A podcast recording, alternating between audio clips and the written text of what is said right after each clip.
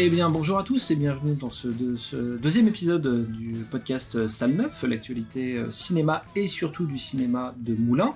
On se retrouve pour euh, l'actualité du mois d'août que nous allons euh, voir rapidement avec nos chroniqueurs, toujours les mêmes parce que c'est les meilleurs, c'est pour ça qu'on on les a gardés. Euh, Lucie et Samy, salut tous les deux. Salut. Salut, salut Bon, ce mois de juillet s'est-il bien passé pour vous? Ensoleillé, un peu chaud, mais bien. Ah ouais, c'est ça, tout pareil. Moi, il était forcément ensoleillé. J'étais parti en, en Espagne pendant mes vacances. donc- Voilà, ils cherchent les Ah problèmes. bah, bien sûr, bah, bien sûr. Ah bah moi je flex, hein. Il y a pas de. Et du coup, est-ce que vous en avez profité pour aller voir euh, quelques films durant ce mois de juillet? Oh, Astérix Obélix. Mission Cléopâtre. Et- Oui. Et voilà. Et ben, après, bien sûr, bien sûr. il est ressorti. et Pourquoi bouder son plaisir Surtout que la version 4K Exactement. est absolument magnifique. Donc, euh, On parle pas des scènes coupées après encore parce que ça c'est un plaisir à découvrir au ciné, même si là du coup il va s'arrêter, je crois bientôt. Donc euh, ouais, c'est euh, non non, c'est un plaisir de le revoir celui-là. je le dis en exclusivité, je crois qu'il s'arrête mardi soir. Donc, Voilà. euh, si vous écoutez ce podcast qui sortira mardi matin, euh, mardi 1er, euh, si vous devez aller le voir, c'est maintenant, c'est maintenant ou jamais, parce qu'après ça sera terminé. Euh, toi, Samy, t'es allé voir un film euh, durant ce Ah oui oui oui, j'en ai vu euh, j'en ai vu un d'ailleurs. Mais plusieurs fois. T'en as vu un, mais plusieurs fois. Le même ça plusieurs fois. Ouais, euh, Oppenheimer bien sûr deux fois déjà. Déjà, Euh, peut-être peut-être une troisième on verra si on a de la VO encore la semaine prochaine mais euh, ouais, ouais il faut euh, voilà je pense que ça va devenir mon nouveau film préféré euh, de Nolan tout cas Ouais. euh, qui va surpasser Tenet ce que je ne pensais pas possible Après, je tiens à préciser que Lucie, tu mens parce que tu n'as pas vu que Astérix Obélix. c'est vrai. Tu, tu m'as dit, aussi. euh, Ah. Tu as vu Oppenheimer et tu m'as dit juste avant l'émission que tu as vu Lady Miraculous. Ah Ouais. Ouais, je pense que c'est les deux extrêmes là. ouais effectivement là euh, là on n'est pas sur le même thème ouais Ah ouais, bah, je me suis rendu compte que j'aime toujours pas les dessins animés qui chantent.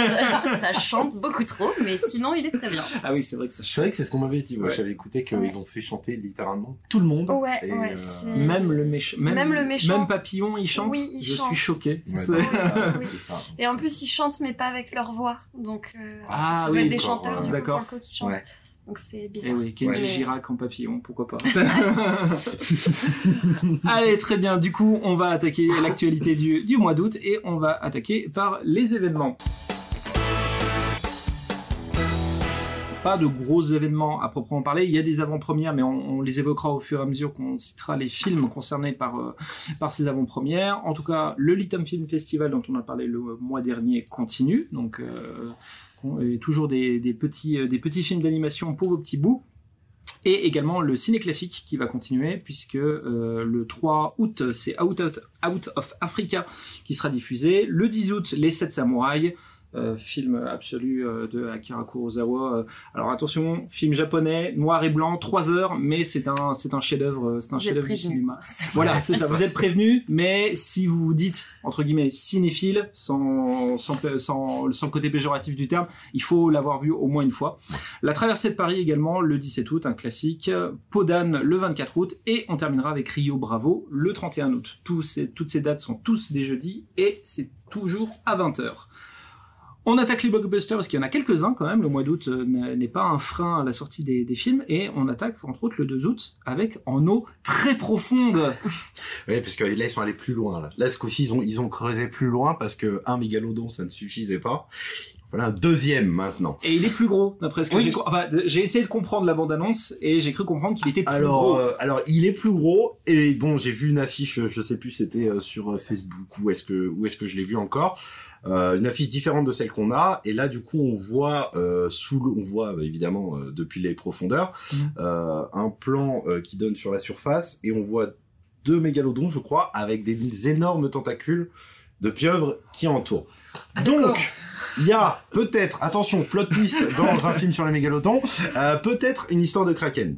D'accord, ok, très bien. après, bon bah voilà, c'est on est sur euh, blockbuster à la Jason Statham, euh, comme on en parlait, c'est toujours plus. Voilà, Statham c'est toujours plus. Il a fait un premier, il s'est dit il faut que je fasse plus que le premier. C'est euh, donc euh, c'est le c'est une suite plus ou moins directe du- d'un d'un premier film qui a été fait en 2018. Ça va être clairement le nanar de l'année euh, que tu vas voir avec tes potes parce qu'il fait chaud et il y a rien qui te tente. Tu mets ton débranche le cerveau, tu le mets à côté de toi. Ouais. Euh, parce que le- voilà, la, la bande-annonce, c'est euh, Jason Statham en jet ski qui fait des 360 degrés sur son jet ski avec un katana à la main. Enfin, ça n'a c'est Non, mais c'est ouais, n'importe quoi. Ah, mais bon, euh, quand t'es avec tes potes, que t'as 15-16 ans, je pense que Ça peut être marrant. Voilà. Mais c'est vrai que là, euh, enfin oui, c'est c'est dur de le, c'est dur de vendre quelque chose comme ça. Après, il est pas c'est désagréable, à regarder. Le mégalodon. Jason, Non, oui. Ça, je peux comprendre pour mesdames, bien sûr, et pour messieurs rigueur. de ce bord-là, bien sûr. Mais moi, personnellement, Jason Statham me fait, euh, me fait ni chaud ni froid. S'il m'a beaucoup fait rire euh, dans euh, Spy, mais qui était, euh, qui était la comédie. Euh, la comédie qui voulait se, se, se, se, moquer un peu des films de, de James Bond, etc. Donc il avait son rôle euh, hyper euh, hyper machiste, etc. qui se faisait remettre en place et qui était complètement maladroit. Euh, là, il m'a, j'ai beaucoup apprécié ce rôle. Maintenant, Mais moi, là, Jason Statham, c'est, bah voilà, quoi, c'est, c'est, c'est à l'image de The Rock, euh, Mm. Diesel, voilà, c'est bon. C'est les gros bonhommes, euh, voilà, on est les gros bonhommes, on est là, on va casser des trucs. manger C'est- caillou. Très bien. Voilà. C'est un peu ça, quoi. Et donc, le, en face de lui, le 2 août, il y a un autre film. Là, grand écart encore une fois.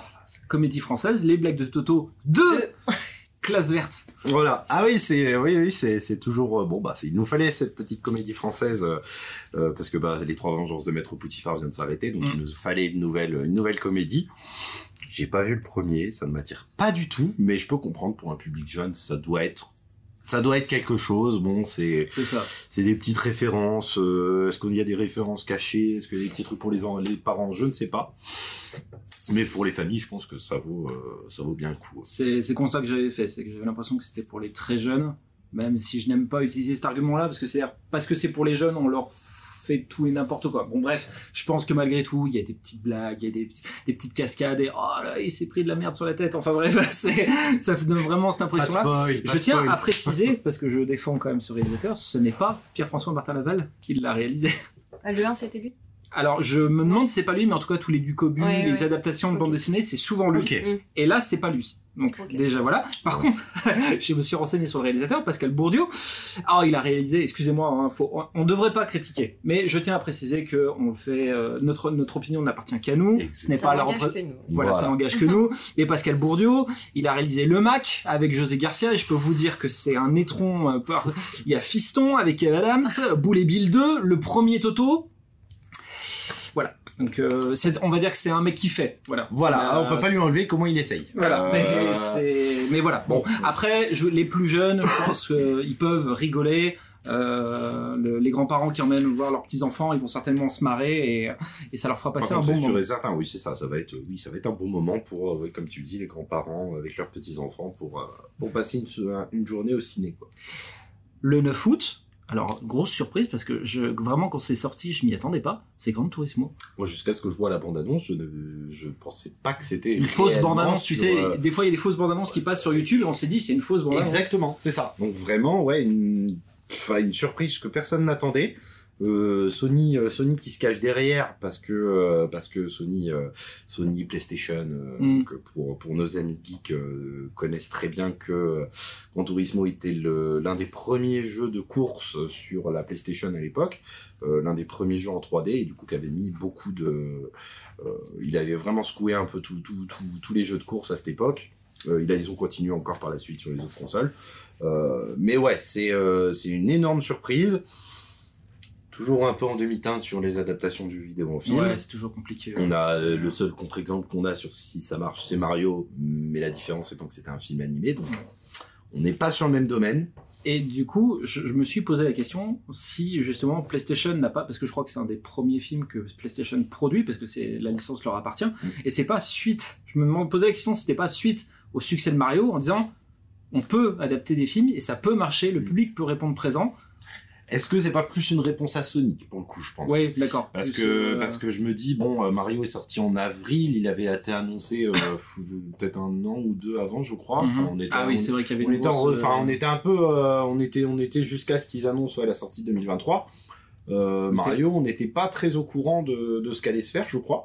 Euh, par contre, Sonic, oui, qui était sorti en 2018 Mm. ou 2017, je crois, ou même 2019. Euh, Est-ce que c'est lui qui a effectivement lancé en se disant ah on peut, euh, on peut arriver à faire quelque chose avec les licences de jeux vidéo? C'est pas du tout Grand Turismo que j'attendais personnellement. C'est vrai que dans que- toutes les licences PlayStation qui existent, Grand Turismo c'était peut-être pas Euh, celle voilà. qui venait. Alors après, ils ont essayé, euh, je ne sais plus si Uncharted, euh, c'est eux qui ont la licence. Ah, c'est une bonne question. ça, Ils oui, ont fait, bah, il y a ce film-là aussi. Est-ce que c'est Sony qui se cache Qui derrière ou est-ce qu'ils ont juste laissé, laissé les droits tranquillement pour que les gens puissent, enfin pour que pour que l'adaptation se fasse? Peut-être. Mais là, je pense que c'est vraiment le premier, euh, la première véritable adaptation d'une de leurs licences par eux-mêmes. D'accord. Voilà. Donc, euh, vraiment, ils sont, ils sont derrière les manettes euh, jusqu'au bout, quoi. Sachant que je crois qu'Uncharted, ça avait plu, mais je ne sais pas s'il rentre dans ses frais en termes de box-office, parce que la, les- le- la critique spectateur avait été Ouais. assez acerbe par rapport à ça. Donc, euh, On n'aura peut-être pas la suite alors. ah, tu es déçu. Bah oui, je, je me suis prêté au jeu, le 1, j'ai bien Après, aimé. ça veut pas- ça veut c'est- Moi, pas- je peux comprendre. Je peux Ouais. comprendre, en vrai, parce qu'en plus, c'est une adap... enfin, c'est une licence, je trouve, qui, qui s'y prête super bien. Ouais. C'est, on n'est pas, euh, voilà, pourquoi moi, Grand Turismo, ça me surprend, parce que, bah, euh, difficile, euh, un jeu de D'adapter à un course. jeu de course. Voilà, Ouais, c'est un jeu de course, c'est-à-dire que littéralement, c'est des voitures qui font vroom vroom et qui font des tours. Euh, pour le coup, Uncharted, tous, les, euh, tous les fans de Gran Turismo en, en sueur Bien sûr, propos, hein, bien sûr, hein. chacun, euh, chacun, euh, moi les jeux de course, ce n'est pas du tout mon truc, et je dis pas ça parce que je suis très nul à ça, hein. pas du tout. Euh, c'est vraiment purement mon avis là-dessus. Mais, euh, mais ouais, non, c'est, je pense qu'Uncharted se prêtait, se prêtait mieux à l'adaptation, et je pense que, est-ce que maintenant ils se disent, on va pouvoir faire une suite, euh, on va pouvoir faire une suite, parce que oui, effectivement, c'est plus simple de raconter une histoire d'aventure qu'une histoire de jeu. Je, fais une parenthèse si ça peut te rassurer. Euh, Donjons et Dragons, le film qui a été un échec apparemment au box-office, ils sont pas rentrés dans leurs frais. Ils ont quand même annoncé qu'il y aurait une suite, même Ouais. s'il faut que réduire le budget. Donc Uncharted, euh, ce n'est pas l'idée n'est pas il y a rien d'officiel etc. Mais ce, ce n'est pas forcément enterré. Euh, dans le casting de Gran Turismo, euh, il y a notre ami. euh, Orlando Bloom. Merci, Ouais. j'avais Aussi, c'est vrai, ouais, Orlando Bloom qui fait un peu le mec, Ouais. un- pas un peu fou, mais un peu décalé, on va dire. Et il y a notre cher ami David Harbour, donc peut-être que ce nom vous dit rien, mais c'est le shérif dans Stranger Things, qui a joué dans Black Widow également, dans Violent Night, le Père Noël qui euh, casse des bouches. Donc voilà, euh, un casting assez sympathique. Euh, la m'a fait un peu chier sur un truc, c'est que comme le héros joue avant dans sa chambre euh, à la Gran Turismo et que du coup il va pour devenir pilote professionnel, bref, euh, vous regarderez la bande-annonce, il y a euh, toutes, les mi- toutes les 20 secondes de la bande-annonce des blagues sur les geeks. Ah, t'es plus dans ta chambre, tu pues... euh, Mmh, bon. Maintenant, faut transpirer, ça va être beaucoup plus... Ça a été un peu relou. Je sais pas comment le film va traiter ça, mais dans la bande-annonce, c'était assez, assez pénible de, de continuer ce genre de poncif. Mais bon, voilà. C'est... euh, J'imagine que c'est probablement pour attirer un autre public en fait. Oui, hein, voilà, Parce que toujours, euh, euh, dans- effectivement, Grand Turismo, ça ne parle normalement euh, qu'aux gamers, euh, ou en tout cas qu'à ceux qui avaient une PlayStation, Mm. euh, puisque c'est une licence phare de la PlayStation. Donc est-ce qu'effectivement ils ont envie de se rapprocher quand même d'un public qui est plus friand des, des, des, des, films sur les, les, les voitures, enfin les sports les vrais sportifs, quoi. Voilà. Ceux qui les transpirent. vrais bonhommes euh, quoi et euh, Les bonhommes. voilà est-ce qu'ils veulent peut-être attirer le public qui allait voir euh, le Mans 66 à l'époque? C'est vrai. C'est Ou vrai. est-ce qu'ils veulent se s'attirer cette, et- ce public là Et Christian Bale. voilà on, on verra ce que ça vaut ce petit euh, ce petit grand tourisme mais ouais une surprise euh, inattendue Et du coup, en face de lui, le 9 août aussi, il y a Teenage Mutant Ninja Turtle, sachant que le titre est légèrement différent en anglais, mais les Tortues Ninja qui reviennent, qui, qui reviennent au cinéma. alors ça alors ça moi personnellement je suis très content et je suis plus content qu'il se soit enfin dit ben autant euh, autant qu'on arrête de vouloir faire du live action Euh, arrêtons de absolument vouloir tout ramener à, à la vie réelle entre guillemets, à tout ce qu'on peut voir dans nous avec nos yeux, et euh, ben sortons des codes quoi. Et là, euh, là clairement, moi la bande annonce m'a vraiment accroché. Ça a l'air complètement délirant, ça a l'air très proche justement des comics, Oui. euh, pas des comics originaux parce qu'ils étaient très très très Ouais, sombres. Très Euh, mais ouais, plus euh, se rapproche plus de l'esprit de la bande de, de la des, de la série animée des années 80, euh, fin 80 début 90, euh, qui a marqué beaucoup de générations, Mhm. je pense, dont la mienne. Euh, et c'était euh, voilà, là, vraiment, ouais, j'ai envie de les revoir, ça y est. Ou est-ce que j'ai envie de me ressentir comme un petit enfant que j'avais 10 ans, que je rentrais chez moi, que je regardais les Tortues Ninja? Peut-être, mais je trouve que c'est que c'est une bonne que c'est une bonne chose qu'ils puissent euh, euh, qui est-ce qu'ils sont inspirés également de tous les films d'animation de ces dernières années où chacun essaie de sortir son épingle du jeu comme on en parlait dans le dernier podcast? Il y a un, ouais, c'est un vrai vent de fraîcheur dans le style, dans l'animation, comment les personnages aussi sont traités, parce que Splinter, euh, le, donc le, le rat maître des, des, des Tortues Ninja, est très différent de ce qu'on a connu dans les adaptations précédentes. April, c'est pareil, elle ressemble en rien à ce qu'on avait avant. Euh, le méchant n'est pas celui qu'on attend, donc c'est c'est un petit vent de fraîcheur par rapport à ça. Lu- Lucie, tu peux me donner le nom des, tortues, des quatre tortues ninja ou pas? Raffaello, Ouais. Donatello, Ouais. Leonardo, Ouais. Hum, un autre peintre. Ouais, c'est exact. Mais l'idée est là. Mais en vrai, ça va. Mais- 3 sur mais- 4. Michelangelo. Michelangelo. 3 sur 4. Celui qui aime les pizzas, Peut-être la, pizza au chewing Le gum. Voilà, c'est. Voilà, ça. Bah, c'est le plus connu. euh, Je crois que c'était parce que il était le plus. Celui qui il le était- faisait passer le plus pour le plus euh, le plus simplé. J'allais dire débile. Oui, je parlais que c'était le peintre peut-être le plus connu. Mais euh, Aussi, mais ça marche. Oui, oui. C'est ça. Et je tiens à préciser en tout cas sur ce film d'animation que le studio d'animation est français, Cocorico, D'accord. euh, qui s'appelle Micros Animation. Euh, alors ils ont participé à énormément de films d'animation avant. Alors ça, ça allait de Pat Patrouille à euh, Captain Super Sleep. Enfin, il y a eu vraiment de tout. Oui, je sais, je sais. Mais il n'empêche que On oublie très facilement l'existence de certains films. Euh, merci Wikipédia, hein, parce que j'aurais jamais retrouvé de moi-même. Mais voilà, Micros Animation, c'est un studio français et Ah. c'est eux qui s'occupent de qui s'occupent de ce film d'animation. Donc euh, Super, rien que pour ça, on soutient Ah la bah, création euh, Clairement. hein. des studios français. On est dans le timing, on est très bien, on est très bon. Et j'ai même, le là. temps de- j'ai même le temps de faire une blague sur les tortues ninja. Là. Ah, Ah, bah, alors, je attends, attends, Moi, je m'accroche à mon absolument. pouf. Non, bah non, Ah, vous allez être déçus. mais Non, non, non, non, non. C'est juste que quand j'étais petite, je rêvais d'avoir une tortue et de l'appeler Janine pour euh, dire à tout le monde que c'est une tortue ninja, puisque Janine en verlan ça fait ninja. Donc tous ceux qui veulent adapter une Ah, Pas mal tortue, du tout. Non, pas mal. appelez-la Franchement, ça Janine. va. Voilà, je Franchement, rêvais ça de- va, elle est bien. Franchement, ça va. Et Voilà. une tortue qui s'appelle Janine, je trouve ça déjà trouve rien ça que ça, Bah rien que Voilà. sans la blague du verlan, Ouais, c'est je trouve ça trouvais ça super cool. Mais je n'ai jamais eu de tortue. Voilà. Le 16 août, on en a parlé tous les deux hier, Samy. Est-ce que tu peux nous parler de Blue Beetle, s'il te plaît? Ben, pas beaucoup. pas beaucoup, parce qu'en réalité, ben, on sait rien. Enfin, je suis pas euh, non plus euh, fan invétéré des comics, euh, que ce soit DC ou Marvel, mais j'ai mes petites connaissances des plus grands noms, quoi. Mm. Lui, complètement inconnu. Mais complètement. C'est-à-dire que vraiment, euh, jusqu'à ce que je vois une bande-annonce, en fait, euh, et que je vois bah, le logo d'ici, on se dit, ah, bah, c'est dans le même univers, du coup, que Batman, Superman et toute la clique, là. Et ouais, euh, bizarre, comme on en parlait, c'est... Ben, ça a l'air... euh, ça a l'air pas dingue, quoi. On, on sent que c'est, c'est, c'est l'essoufflement euh, complet de tous les films de super-héros. Euh, on sent qu'on veut faire comme Marvel, mais du coup, on peut pas faire comme Marvel parce que, ben... On n'a pas les ils personnages pour ça. on quoi. n'a pas les personnages, on n'a pas le, enfin, c'est triste, mais on n'a pas le, on n'a pas les acteurs avec le charisme qui vont derrière, parce que, ben, ils ont, ils ont réussi Marvel leur coup, c'est juste parce que les acteurs aussi portent leur Mm. rôle euh, de façon, de façon incroyable. Donc, ouais, ben, écoutez, on verra, euh, on verra le jour de sa sortie. Mais ouais, on est comme on en parlait, bon, ça fait très, euh, on est dans les Power Rangers, on est euh, dans Bah, les Bioman, dans les sortes de trucs, quoi. C'est dans la bande-annonce, ça donne vraiment cette impression. C'est pas, on n'a pas un super-héros en face de nous, on a un héros de série euh, façon Super Sentai euh, qui, qui fait des chorégraphies, qui sont des... enfin c'est très étrange comme euh, comme Voilà. flow. Ça a le mérite d'être original, mais ça reste très étrange. Euh, et ce qui est d'autant plus étrange, j'ai quand j'ai regardé le casting, j'ai vu Suzanne Sarandon. C'est le seul nom que je connaissais dans le- la liste des. Dit, ok, elle joue quoi? J'ai regardé la bande-annonce, la méchante. Alors là, Et euh, pourquoi pas? Après tout, c'est- ah, je suis sûr qu'elle a joué des méchants dans d'autres films, mais ça fait bizarre de voir Suzanne Sarandon au milieu de ça. C'est pourquoi pas. Le 23 août, c'est Hypnotique qui sort. Est-ce que, t'as- est-ce que vous avez vu la bande-annonce de Hypnotique pas, Non. pas du tout.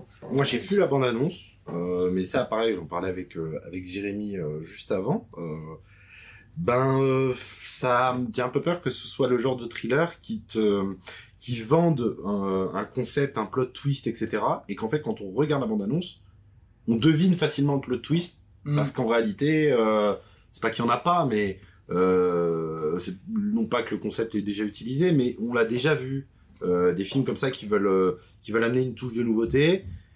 Et en fin de compte, euh, ben la nouveauté va tomber très vite dans ces dans, dans, le, dans le déjà vu parce Mm. que ben on peut pas on peut pas réinventer euh, des, des, des, des twists, on peut pas réinventer des secrets. Ne m'attire pas plus que ça. Le- pour mais- le coup, Hypnotique vraiment le met en scène Ben Affleck qui joue un flic de mémoire et qui fait face à quelqu'un qui apparemment est capable d'hyp- d'hypnotiser euh, n'importe qui autour de lui, mais euh, en un rien de temps comme ça quoi. Donc euh, et il y a une espèce de toute une machination autour de l'hypnotisme euh, avec euh, l'abondance qui met en avant le monde que tu regardes n'est pas vraiment le Voilà. monde que réel. Enfin, euh, ça part vraiment dans un truc euh, peu très ouais. qui se dit euh, très profond, mais qui je pense ne l'est pas tant que ça. C'est exactement ça. Voilà. Et, euh, et quand j'ai vu la bande-annonce, alors c'est Robert Rodriguez qui le réalise, c'est assez étonnant parce que Robert Rodriguez, est pas, je- j'ai pas l'habitude de le voir dans, j'ai pas le souvenir de, de le voir réaliser des, des films un peu thriller. euh, euh, thriller psychologique. Euh, et en voyant la bande-annonce en voyant Ben Affleck dans ce rôle-là je me suis dit c'est marrant ça me fait penser à un film qui date d'un- d'une certaine époque. Et j'ai retrouvé le film qui c'est un film qui s'appelle Paycheck de John Woo en 2004 pour vous dire à quel point il, Ok. il est vieux. Et c'est et en fait c'est quand j'ai revu l'abondance de, Pay- de de ce film Paycheck donc qui 2004 les bandes annonces de l'époque c'était horrible hein. c'est vraiment c'était c'était terrible.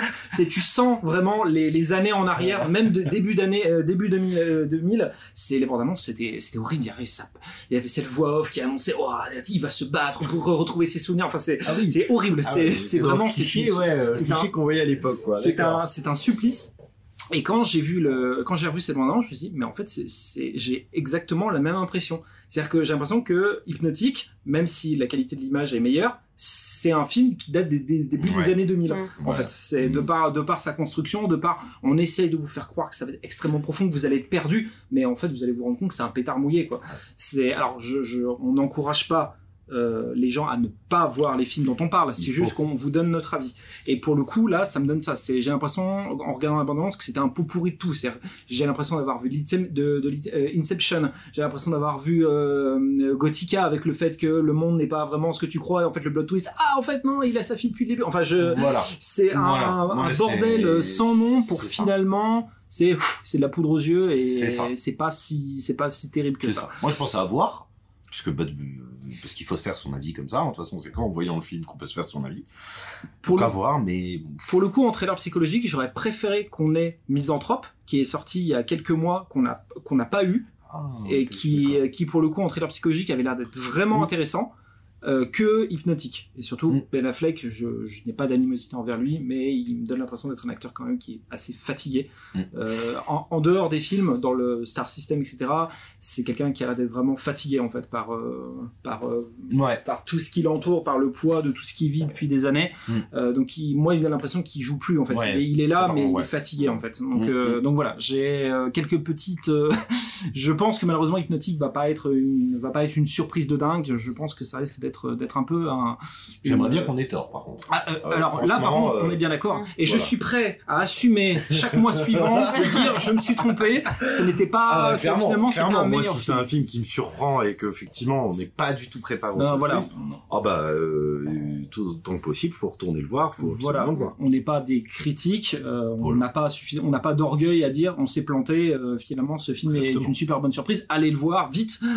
soit déprogrammé. exactement ça.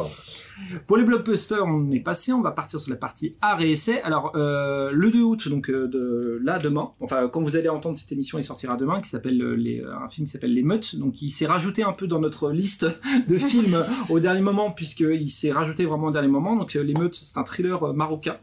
en, mettant en scène un père et son fils qui comment dire, travaillent un peu avec la pègre locale et ils vont accumuler les problèmes et tout va se tout va se passer sur une nuit en fait où euh, tout va se jouer sur une nuit c'est à dire que aussi bien leurs problèmes que leur même leur vie leur sort leur mort tout va Ok. jouer sur une seule nuit Ah, ça me fait il y a j'aime bien ce principe de se dire où c'est tellement intense parce que en 6 heures tout va Ouais. être euh, tout va se jouer ça aussi. Donc euh, c'est un premier c'est un premier essai pour le réalisateur et pour les deux acteurs également. Euh, ils on les a pas vus euh, on les a pas vus jouer avant. Euh, ça mérite de ça mérite d'y jeter un œil.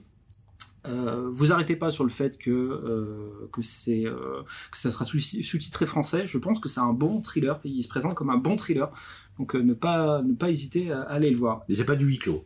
C'est pas du huis clos, pas, pas du tout. Ça se passe vraiment, je crois que c'est à la- Casablanca. la- la- ça se la- passe à Casablanca et La vraiment. temporalité est très. Voilà, euh, il se ok. balade, enfin il se balade, si on peut utiliser le terme balader, parce que quand t'es poursuivi par la pègre, je pense pas que tu te balades, mais pour le coup c'est vraiment, ouais, ils ont, euh, je crois qu'ils ont un corps sur les bras dont il faut qu'ils se débarrassent, mais il y a les flics qui les suivent pour autre chose, ils tombent sur un autre clan Ah, de pègres bien, qui les poursuit. cette tension. Et euh, vra- vraiment ce schéma narratif de tout va se jouer parce que tout doit se régler en une Mm. nuit, je trouve ça hyper hyper intéressant. Mm. Et de l'autre côté, le, le 2 août, on a Yannick qui sort. Ouais, le nouveau film de Quentin Dupieux. Donc On- bah, OVNI, encore une comme d'habitude, ovni cinématographique, euh, on a, on a l'habitude. Enfin là, de ce que j'ai compris, ça va être euh, une sorte de huis clos. Mhm. Donc euh, ouais, ça promet d'être un peu déjanté. Déjà rien qu'avec le casting, je pense qu'on est on est préparé. On retrouve Kénard, on retrouve Pio Marmaille, Blanche Gardin. Enfin, ça risque de, de faire un trio euh, ouais assez intéressant. Et puis ce qui est quand même marrant, c'est qu'ils n'arrêtent pas d'annoncer que le film sera gratuit euh, pour toutes les personnes qui vont présenter une carte d'identité euh, avec le prénom Yannick. Donc n'hésitez pas, hein, les Yannick, euh, rendez-vous le 2 août. C'est- J'étais pas au courant de Ah ce oui, truc, c'est génial. C'est vrai Ah si, Euh, si, ouais, c'est Kénard a annoncé ça et Dupieux l'a, l'a repartagé. Donc, euh, D'accord, donc d'accord. voilà, je sais pas comment ça va se passer au niveau de chez vous, Ouais, mais en tout cas... on- est d'accord, il n'a pas contacté les exploitants. Voilà, il a, qu'il il a- fasse il a ça. peut-être pas concerté tout Non, le mais monde. euh. C'est- Avant le 2 août, ça serait bien qu'il se, oui, qu'il se dépêche un peu. Je là, suis me prêt, personnellement, je suis prêt à jouer le jeu. parce que Je trouve ça euh, tellement marrant que. Voilà. je Mais ça- franchement, euh, ouais, ouais, c'est, Ouais. C'est ce qu'il a annoncé. Il arrive encore à se renouveler dans le terme ovni quand même. hein. C'est assez dingue. Ben, c'est ça, et puis du coup, là, même en termes de, de communication, ils sont encore très bons. Enfin, Mm. à chaque fois, on est, on est, ouais, étonnés, donc, euh, donc je pense que c'est à voir. ouais. Prenez des notes, les réalisateurs français. Prenez des notes. Quentin Dupieux a peut-être ses défauts, mais quand même, il est très innovateur sur plein de choses. Ah oui, c'est clair. Euh, le 23 août, c'est un, alors un gros film dans le sens où il n'est pas passé inaperçu pour le festival de, de Cannes 2023. C'est Les Filles d'Olpha. Mm. Ouais, les filles d'Olpha, ouais, alors ça, ça a l'air vraiment, euh, vraiment incroyable. On a entre le documentaire et la fiction, euh, donc il a eu euh, ouais, quatre prix à Cannes, c'est énorme. Euh, moi, je suis, je suis vraiment curieuse d'aller le voir parce que j'ai cherché un petit peu et la réalisatrice, elle avait commencé à filmer vraiment en termes de documentaire, etc. Et elle trouvait que ça marchait pas. Donc du coup, elle est passée du côté fiction. Et donc du coup, même elle, elle dit maintenant que bah, vous allez être perdu Mm. entre l'histoire, entre ce qu'elle elle a voulu montrer, ce qu'elle a un petit peu euh, euh, pas changé, mais amélioré Mm. pour le Ouais. pour les besoins du film. Donc euh, franchement, euh, euh, c'est quoi le. Parce que euh, moi, vraiment pas du tout entendu parler. voilà, comme on peut se douter, comme Est-ce vous que, êtes alors, là. je serais curieux de savoir si tu réussis à résumer, à parce que je, trouve que c'est pas c'est évident en fait. Ouais. Super compliqué. Ouais. Euh, c'est une mère de famille qui a quatre filles C'est ça. au départ. Tunisienne, du coup, qui est- Euh, ça se passe en ok. Tunisie. Et je crois que c'est les deux aînés qui disparaissent. D'accord. Donc ça, c'est une histoire vraie. Mm. Oui, Ok. c'est l'histoire vraie. qui, qui a fait ben, l'objet d'un fait divers euh, en Tunisie. Euh, et donc la Réal euh, arrive là pour raconter un petit peu cette histoire qui est peut-être passée trop inaperçue aux yeux de la réalisatrice, puisqu'elle décide quand même de mettre ça en lumière. Je sais que ça a pris de l'ampleur au fur et à mesure, parce que je te laisse, finir, Ouais. je te laisse continuer et je, je, je Et, euh, et en fait, du coup, la Réal se rend compte que ça fonctionne pas très bien, le fait de le filmer en documentaire avec donc cette maman et ses deux filles. Donc elle emmène des, des comédiens professionnels. Et du coup, elle fait un petit mélange de, de vraiment- tout ça, des voilà. témoignages de la maman, d'après du jeu d'acteur des autres, D'accord. Ah ouais, ok.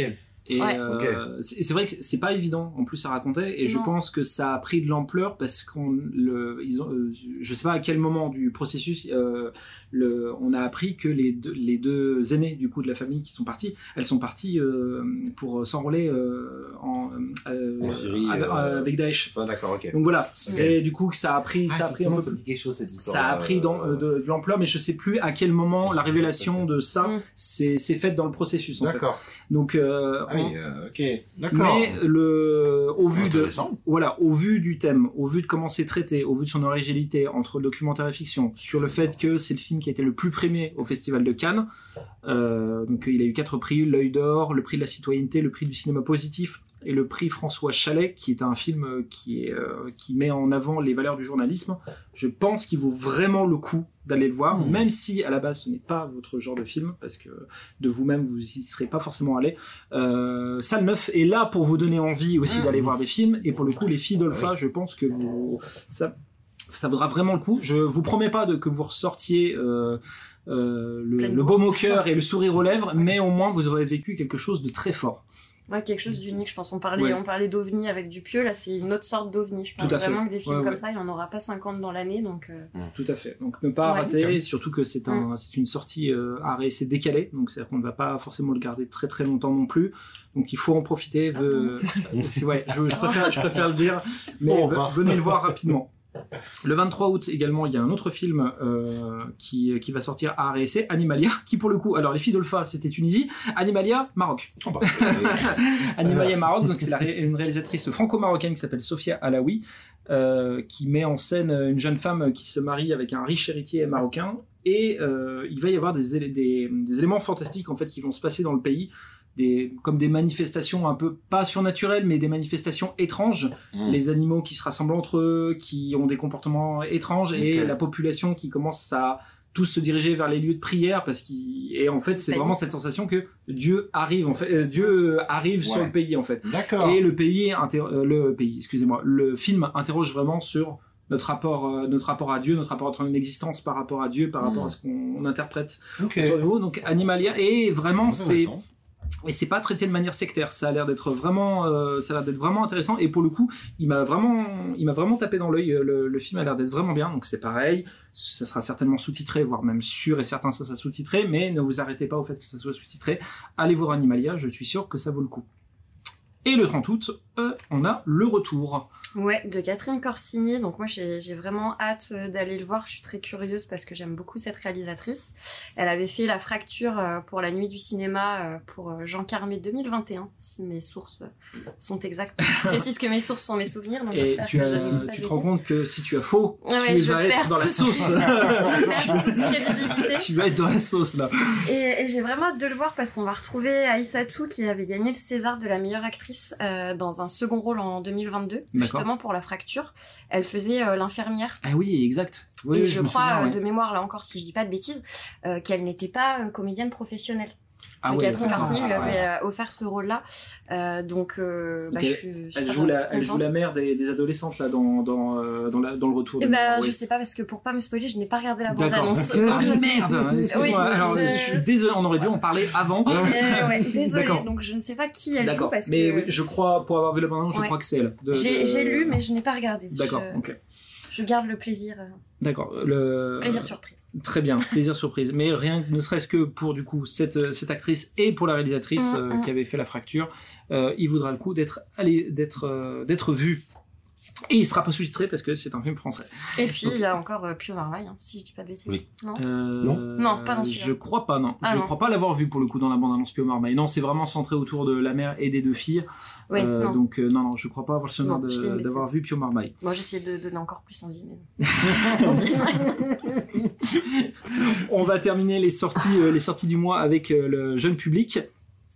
Euh, puisque le 30 août, on a Oli et compagnie, donc euh, un, une, euh, un petit trio de personnages avec Oli le hibou, Charlie la grenouille et Mabel la cigogne qui vont euh, vivre neuf petites histoires, encore une fois axées pour, euh, pour, les, euh, pour, les, pour les jeunes enfants. Je me rends compte après coup que j'ai raté toutes les dates d'avant-première, euh, d'annoncer toutes les dates d'avant-première pour chaque film. Ce n'est pas très grave, euh, je Oh, vais les... Ouais, citer très rapidement. Donc, euh, en eau profonde, qui a une, une avant-première euh, le mardi, eh ben, ce soir à 20h. Euh, quand vous entendrez ce podcast, euh, prenez vite vos places pour la VP de En eau très profonde à 20h.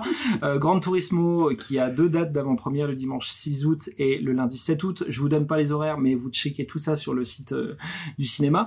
Euh, les Tortues Ninja, deux dates également d'avant-première le dimanche 6 août et le mardi 8 août. Je tiens à préciser que mardi 8 août, la séance est en 3D, ce qui est assez rare qu'une avant-première soit en 3D. Donc si vous aimez ça, en pro- profitez-en. Et euh, le dimanche 13 août, il y a les As de la Jungle 2, dont on n'a pas parlé, mais dessin animé également euh, axé pour les plus jeunes. Donc ça fait un mois avec beaucoup d'avant-premières, donc euh, si vous voulez voir les, films en exclusivité, n'hésitez pas. Après la présentation de ces actualités, on va attaquer le débat.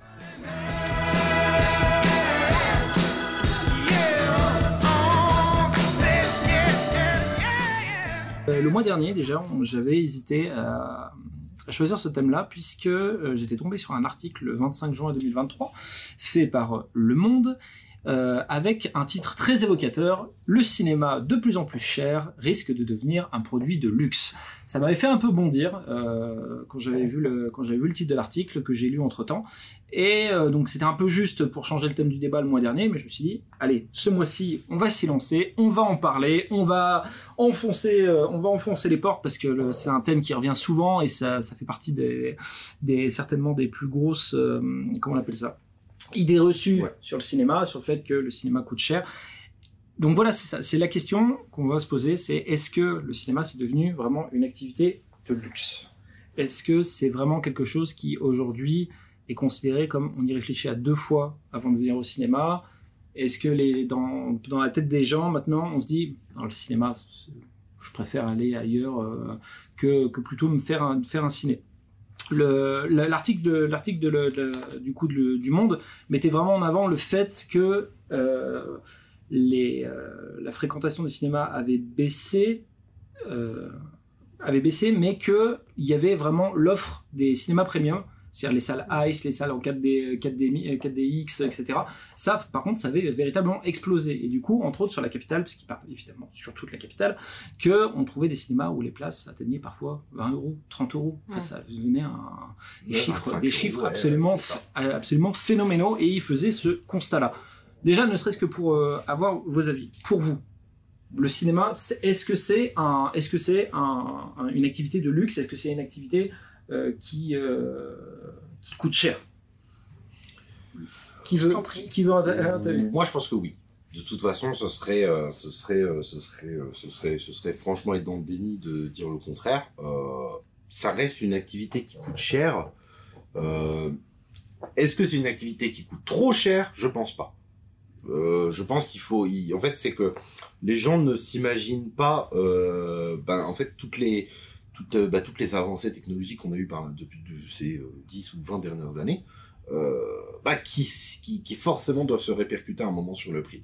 Euh, bah, quand on quand on diffusait un film il y a 20 ou 30 ans, bon bah il y avait les pellicules, euh, tout le monde était rodé avec son projecteur, euh, la technique était rodée, on payait le projectionniste, voilà, enfin tout était vraiment bien réglé.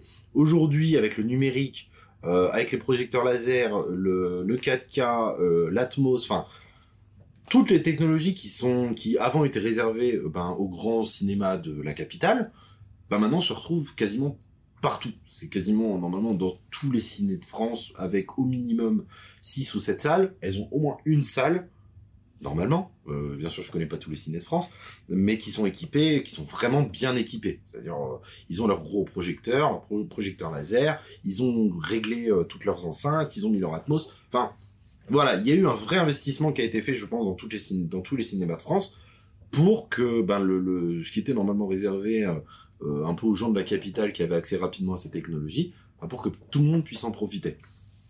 D'ailleurs, c'est des technologies qu'il faut payer quand même. Donc forcément que la place, la place augmente. Est-ce que c'est plus que ben forcément euh, tout en fait c'est pas tant que le cinéma augmente c'est que tout a augmenté donc hmm. bah derrière les gens euh, se disent ouais mais je ne vais pas pouvoir aller au cinéma parce que bah, je sinon je vais pas manger en fait ou je vais pas manger ou je vais pas payer mon loyer ou, mes hmm. enfants vont pas manger je vais pas pouvoir leur payer l'école etc je pense que c'est beaucoup plus dans ce sens là que les gens s'imaginent que c'est cher euh, plus parce que bah, en fait ils n'ont plus les moyens pour vivre à côté si les gens ont leur laissé, euh, si d'ailleurs c'est ce qui se passe, les gens qui viennent au ciné en fait c'est des gens qui qui, qui, mangent euh, qui mangent à leur faim sans, sans trop souci en théorie du lendemain. Euh, on a évidemment des familles un peu plus un peu plus légers au niveau des revenus qui viennent voir, ben, qui viennent pas tous les mois, ils viennent pas toutes les semaines, mais ils se font leur sortie ciné peut-être peut-être une fois tous les deux trois mois. Ben, parce que effectivement à 5 une famille à 5 deux parents, trois enfants, ouais, ben, sans réduction, sans, euh, sans nos bonnes offres, euh, nos bonnes offres fidélité, etc., ben, ils s'en sortent facilement à 50 euros, quoi. Mm. Ouais, 50 euh, euros pour une famille de 5, ça fait quand même beaucoup de nourriture, quoi. Mm. Et donc, je parle en connaissance parce que ben, mes parents sont très, enfin, ils nous ont, on a, on n'a jamais manqué de rien, mais on n'a pas non plus roulé sur l'or. Mm. Et les sorties ciné, bah jusqu'à maintenant, je m'en souviens parce que c'était pas quelque chose qu'on faisait tous les jours. On allait voir les très grosses sorties. On, je me souviens de la queue qu'on a fait pour euh, pour aller voir Astérix Obélix Mission Cléopâtre la première fois qu'il est sorti au ciné. Voilà, c'était des événements qu'on allait voir en famille. Et ouais, non, on n'allait pas voir, euh, c'est malheureux, hein, mais on n'allait pas voir les petites comédies françaises, on n'allait pas voir nos gros blockbusters à la Gran Turismo ou Epileptique. Bah non, ça, on, ne se permettait pas, parce qu'on ne pouvait pas. Et je pense qu'aujourd'hui, c'est un peu maintenu. Euh, et je pense juste que ça s'est accentué du fait que ben les places de cinéma ont augmenté, la nourriture a augmenté, l'énergie a augmenté, euh, les loyers ont augmenté. Enfin, euh, l'inflation a fait que voilà, voilà. Ça n'a pas, les cinémas n'y ont pas échappé quoi. Voilà, c'est ça, c'est ça. C'est, je pense que c'est beaucoup plus dans cette idée qu'effectivement les gens s'imaginent que bah ça y est, ça devient un produit mm. de luxe, alors que c'est juste un produit oui qui a augmenté que au, point qu'on en dise que ça devient de luxe, non. Je trouve que c'est un peu exagéré. tu, comment tu vois les choses, toi, Lucie, par rapport à Bah, ça? je- oui, je rejoins un peu Samy. Après, ça peut être considéré comme euh, un produit de luxe, mais à, à ce compte-là, tout, tout est un produit de Ouais, luxe. C'est-à-dire voilà, que c'est ça. aller au musée, pareil, en famille, c'est un produit de luxe. euh, une partie de bowling, enfin, effectivement, pour, pour les familles, maintenant, tout, euh, tout est calculé. Donc, euh, forcément, si dans le mois, ils sont déjà allés au bowling et au musée, ben, ils vont peut-être pas aller au cinéma. Euh, alors que peut-être qu'il y a 5-6 ans de là, on pouvait se permettre de faire euh, trois activités de loisirs Ouais. euh, en famille. Mais euh, après, je pense qu'il faut aussi essayer de consommer différemment, puisque euh, par contre, euh, je sais pas, euh, une famille euh, qui va fumer, bah ça augmente, c'est pas grave, elle va pas arrêter. Hmm. Ils vont Mm. pas forcément tu arrêter euh, d'aller Ouais. au McDo ou au KFC, alors que maintenant le prix d'un menu McDo, ben Ça a pour moi, je trouve ouais. que c'est hors de prix. Donc il faut aussi réapprendre un petit peu à consommer. Et là-dessus, Covid nous a pas fait du bien, puisque les familles se sont aussi beaucoup habituées aux plateformes. Mhm. Et donc au-delà du tarif, je pense qu'il y a tout le à côté, c'est-à-dire mettre les enfants dans la voiture, non, non, non, se garer, machin. Et ben je pense que tout ça, euh, c'est des petits à côté, mais qui comptent pour les familles aussi, et qui se disent maintenant, il n'y a pas que le côté luxueux, il y a le côté aussi un petit peu euh, flemme, je pense. Ouais. Et je trouve ça déplorable. La, la perte d'habitude, c'est ça que tu veux dire. Exactement, ouais. Ouais. Et puis de, aller vers la facilité, quoi. Oui. Donc, Ouais, euh, Oui, que c'est vrai, comme tu dis, hein, le Covid, euh, bah, clairement. euh, bah ouais, ils ont pris euh, l'habitude d'avoir Disney Plus et d'avoir pas mal de ça, choses à disposition. C'est bah, facile autant, autant en termes de, de, de, de, de facilité d'exécution que, de pour les, que, pour les, que bah, pour les enfants. quoi. Mm. Qu'est-ce que c'est pas plus simple pour un parent juste Ah d'allumer la télé, d'appuyer sur Netflix, de mettre Mm. absolument n'importe quel film d'animation L'enfant, ça y est, il est posé, il regarde son film, et puis ben, moi j'ai mon moment de calme. Et comme tu le disais, Mm. effectivement, bah, le ciné, c'est attends, faut que j'habille mes enfants, faut que je prépare mes enfants, faut que je tienne mes voiture. enfants, Prendre la, prendre la faut que je prenne voiture, ma voiture, voiture, faut essence pour la voiture, enfin Peut-être le, peut Ouais. le parking. le parking, Voilà, ouais, euh, ça. parce que tous les parkings ne sont pas 3 heures gratuites Oui. comme celui de Moulin. Voilà, ouais, ouais. Ouais. Non, mais c'est vrai. Mais t'as- tu t'as- dit un truc intéressant, Lucie, parce que tu, je, je sais pas si c'était fait exprès ou pas, euh, mais BFM, euh, BFM TV avait, un- avait interviewé Richard euh, Patry. Vous savez évidemment qui est Richard.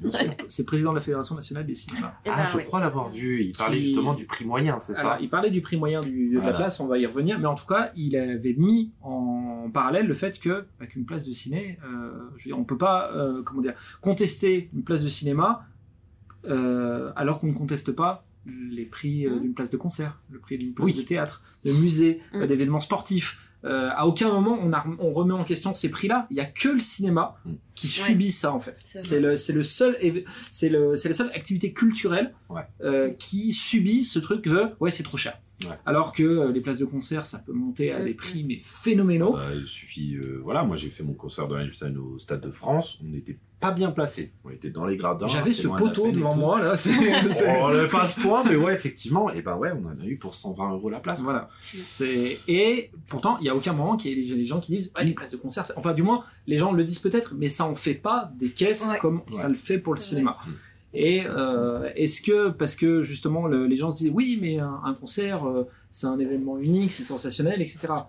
Et du coup on leur dit mais le cinéma ça l'est aussi comme tu as dit. Il y a une augmentation des, euh, des, des capacités techniques euh, des salles qui offrent maintenant des, des, des, euh, des, euh, des séances qui peuvent être incroyables. Alors je suis pas fan de ça mais le 4DX etc tu veux être immergé dans, ton, dans, dans, dans un film à grosse sensation tu peux le faire. Ouais. et du coup tu peux pas reprocher que la salle que, que cette, cette séance coûte ça alors que tu vis un truc exceptionnel. Donc c'est, il y a vraiment, on en parlait euh, tous les deux hier. et On a commencé à préparer le débat avec Samy Ah bah hier. On d'accord, était très super, super. terrible. On parlait du fait de, de ce côté paradoxal, c'est-à-dire que d'un côté, on a les gens qui disent le cinéma ça coûte trop cher, mais l'offre qui a le plus augmenté ces derniers temps, c'est les offres qui coûtent le plus cher. Mm. En fait, c'est ça qui est assez dingue. En fait, c'est, euh, Mm. c'est, euh, je me doute que c'est pas les mêmes personnes qui, qui, qui font ce constat-là, mais il y a vraiment ce paradoxe euh, constant parce que du coup, euh, le, Richard Patry a bien précisé que là, actuellement, en 2023, la place moyenne, celle du cinéma, c'est 7,20€. Voilà. Ça a augmenté suite au Covid, parce Mm. qu'on était plus près des 6 euros et quelques il y a encore quelques années. Le Covid est passé par là, l'inflation, etc. Forcément, le, le- le prix, euh, le prix a augmenté, mais vraiment, le prix moyen, c'est 7,20€. Et le plus sous, alors, en- sous l'interview, parce que c'était sur Twitter que j'ai vu l'interview, évidemment, le nombre de commentaires derrière qui Ouais, disaient, moi, c'est pas vrai, parce que dans ma salle voilà, de ciné, ça coûte 15 fameux, balles, les etc. fameux. Euh, On rappelle Moyen. Évidemment, voilà. Déjà, on va vous ça. apprendre ce qu'est la moyenne, Voilà, mais ce c'est qui est le problème, c'est que vous apprenez ça, je pense, primaire au collège, Ouais, ce qui est une moyenne en mathématiques. Euh, mais c'est surtout euh, arrêter de croire que parce que vous êtes allé dans votre UGC d'à côté et que la place est à 15 euros parce que vous avez vu le truc premium plus plus, Voilà. Mm. etc., que le prix, c'est la généralité. Ouais, Euh, ouais. Il y a plein de cinémas qui ont des tarifs différents parce que les offres sont différentes. Donc vous ne pouvez pas résumer en, euh, le, le, le prix d'un le prix d'une place de cinéma en disant euh, c'est 12 euros parce que j'ai vu ça dans le cinéma Après, à côté c'est vrai chez moi. que, en fait, ils donnent le mauvais, le problème de ces, de ces choses-là, c'est que ils donnent, euh, c'est un mauvais indicateur, la moyenne. La moyenne, quand on veut parler justement de tarifs et ce genre de choses, c'est un mauvais indicateur. C'est le, Parce que, c'est le les médian. disparités, c'est voilà, c'est ça, c'est ouais. la médiane. Il faut choisir celle, la, la valeur qui est vraiment pile au milieu entre les deux extrêmes. Et là, on a une meilleure représentation. J'ai pas vérifié, euh, mais effectivement, en fait, parce qu'une moyenne à 7,20 ne veut rien dire. Effectivement, comme tu le disais, un UGC à 15 euros, et derrière, on va euh, à Bourbon-l'Archambault et la place est à 5. Ah Bah oui, euh, on fait Oui, la moyenne ça, on est à mais- 10, quoi. Euh, donc, il suffit juste qu'il y en a un qui soit à 4 euros, et puis boum, elle redescend encore. Mm. Donc, c'est toujours à prendre avec des pincettes les moyennes. Euh, parce que bah en plus bah, on n'est pas ce- je trouve qu'on est enfin moi ça me gêne pas de payer je, je suis prêt à payer 15 euros une salle de cinéma comme la Ice où je sais que j'aurai mon fauteuil j'aurai pas besoin de me plier en deux parce que je suis grand en plus. Euh, je sais que j'ai de la place pour mon siège je peux le baisser je peux le relever. Euh, j'ai un écran 4K j'ai mes j'ai j'ai mon son Atmos enfin je sais pourquoi je vais payer. Mm. Euh, et je pense qu'il y a plein de gens en fait qui s'imaginent juste que le cinéma c'est comme à l'époque et que tout le monde a les mêmes et que bah je comprends pas pourquoi ça monte si je paye la même chose. Parce qu'ils voient pas euh, Mm. derrière Ouais, tout, ce qu'on- tout ce qui a été modifié pour que bah, la personne elle puisse voir son film en bonne qualité quoi je, je vais pas reparler d'O- d'Oppenheimer parce qu'après on va dire que je me charme mais voilà quoi. promis, c'est c'est pas possible. Il y a, pas de Nolan quoi. le mois prochain. Non, je vous promets le, mois prochain, non, en vrai, etc. c'était juste il voilà, parce que c'est- on voit la, enfin on voit clairement la différence entre ben oui le laser et euh, ben, quand on est en salle 3 ah ouais bah, euh, Mm. ouais, en fait, Tu pas as conscience que pour moi, là, je- c'est un javelot que tu m'envoies dans la. Parce que moi, j'ai vu euh, Oppenheimer En salle pas, trois, pas en laser. je sais Et du coup, euh, il, a- il fait ça uniquement pour me narguer. Le film était très bien en salle 3, je tiens à préciser. Mais super il mais n'empêche euh, que voilà. la technologie. moi j'ai si- vu en 4K après Voilà, si vous avez l'œil, vous pouvez voir une différence entre les films qui sont projetés en salle 1 et 2 avec des projecteurs laser et euh, le, le project- les, les autres euh, salles où les projecteurs sont des projecteurs à lampe xénon, donc le- le- la qualité de l'image n'est pas la même. C'est, c'est- la qualité est géniale dans toutes Dans les salles. cas. C'est juste que le laser problème. pousse le, le- le- Encore plus loin. pousse le- le- le- l'image encore plus loin. petits détails En alors je sais plus, je crois que c'est en Corée. Euh, les cinémas, il y a quasiment plus de, il y a, il y a quasiment pas de pas de personnel, du moins pour accueillir les clients. Les, c'est des tickets qui sont absolument énormes, mais c'est Ouais. des tickets qui sont limite collector. Enfin, c'est vraiment, euh, vous avez vraiment une pièce, pas une pièce de collection, mais pas très bien. Mais le hein. prix est monumental. C'est-à-dire que c'est vraiment extrêmement cher, mais c'est, un- c'est, on va dire, presque une attraction. On va dire, c'est, Mm. vous avez vraiment votre truc. Est-ce que vous, vous, vous seriez prêt à voir une offre s'offrir comme ça? C'est-à-dire que vous payez vraiment un prix de fou, mais le, votre film devient vraiment une attraction Disney. J'exagère peut-être Mm. un, un peu, mais à peine hein, en fait. Mm. Est-ce que euh, pour vous, vous, vous seriez prêt à, à voir ce genre d'offre arriver en France? Ce, jeu- ce genre de choses Moi, du bout en bout, ouais. Ouais, ouais, justement. Sachant que Euh, ça ne prendrait pas la globalité de l'offre Ouais. cinéma, bien sûr, c'est Ouais, qu'il y vraiment. ait cette juste, possibilité, en fait. Oui, bien de- sûr. Oui, oui. Non, moi, c'est sans problème. Parce que, euh, parce que, effectivement, c'est ce qu'on dit, enfin, moi, à chaque fois, c'est euh, de rentrer dans la salle euh, et de se retrouver nez à nez avec le film, il y a, un truc. Et, euh, et c'est vrai que si ça me permet, euh, en dehors, parce que bah, y a les lieux qui vont avec, etc. J'avoue que si euh, c'est pour euh, je rentre, je sais, pas, alors, je sais pas comment ça se passe en Corée, hein, mais si euh, je rentre et sur le côté ils ont fait une espèce de deepfake avec n'importe quel acteur que je vais voir qui me dit ben bon film, j'avoue qu'il m'a chauffé là. Là, j'avoue que là, j'avoue genre de, que, de- de petits voilà. trucs. de petites, Voilà. Après moi c'est comme je disais, j'aime quand ça brille. Donc effectivement, moi il m'en faut peu, hein. il m'en faut très peu pour me dire ah t'inquiète tu vas payer plus cher, mais y a pas de problème, tu vas avoir ton petit siège qui brille et tout machin. Elle va pas me rejoindre, je pense là-dessus, mais pas, pas forcément, parce que tu vois, justement, j'ai présenté ça comme vraiment une attraction. C'est-à-dire que tu vis le cinéma comme c'est, mais il y a tout ce paquet cadeau Voilà. autour qui l'englobe. Est-ce que Mais- toi, ça peut te parler, ce genre de choses? Euh, moi, je trouverais ça un peu dommage en fait, parce que comme tu l'as expliqué quand t'étais petit avec ta famille, tu te souviens en fait de ces séances-là. Donc, je pense qu'il n'y a pas besoin d'aller jusque-là. Faudrait juste qu'en famille et que même le, le spectateur apprenne juste à mieux consommer et à mieux le faire et qu'ils fassent déjà de, des séances qu'on propose là, qu'ils fassent de ces séances-là un moment exceptionnel. Parce qu'effectivement, il y a peut-être eu un moment donné où on a trop consommé, on a, Mm. Ouais. on allait au cinéma comme, comme on allait se balader, Mm. euh, voir un petit peu tout et n'importe quoi, et ben non. Euh, revenir un petit peu au classique, où bah oui, quand il va avec ton enfant ou en famille, etc., ben il s'en souvient. Euh, c'est un moment famille. On le fait pas toutes les semaines parce que effectivement ça coûte de l'argent, mais quand on le fait, on le fait bien. Mm. On... Donc voilà. Je serais pas contre, mais je trouverais ça dommage. Dommage. Ouais, parce que je pense qu'on peut déjà le faire. D'avoir cette euh, petite oui. étincelle dans les yeux, Je vois ce que tu veux dire, ouais. juste en consommant mieux le cinéma. Ouais. Après, c'est vrai que moi, c'était mon Non, mais oui, c'est- personnel si jamais Après, ça dépend de l'acteur. Seul, Hein. Si, voilà. euh, voilà, Alors, voilà. si pas- tu me dis qu'il y a Leonardo. DiCaprio qui passe la pense que séance ça à va, tu le fais, tu vois. Les gens vont croire qu'elle tourne tout. Non, non, non, non. C'est voilà, on en plaisante. Hein. Non, mais le- la vision, la vision que tu as, c'est Ouais. intéressant. C'est vraiment de r- euh, rappeler aux gens de comment euh, comment ils veulent consommer le cinéma Ouais. et euh, et qu'en effet, il n'y a pas forcément besoin que euh, il y ait strass et paillettes dans tous les sens pour apprécier une séance et avoir des souvenirs Mm. et apprécier cette séance-là. Puis justement, il y a beaucoup quand même de tarifs, euh, si on se tient un minimum au courant, si on prend la carte fidélité, etc., on arrive quand même à Ça, tirer son épingle du jeu. Je suis désolée, quand on va dans une fête foraine, la moindre fête foraine, si tu veux faire une pêche au canard avec tes gamins, Oui, ça, ça tu sors déjà s'arrête, 30, hein. 30 euros Oh, minimum, vrai. quoi. Mais c'est vrai que moi, je parlais Euh, juste euh, personnellement euh, si j'y allais seul.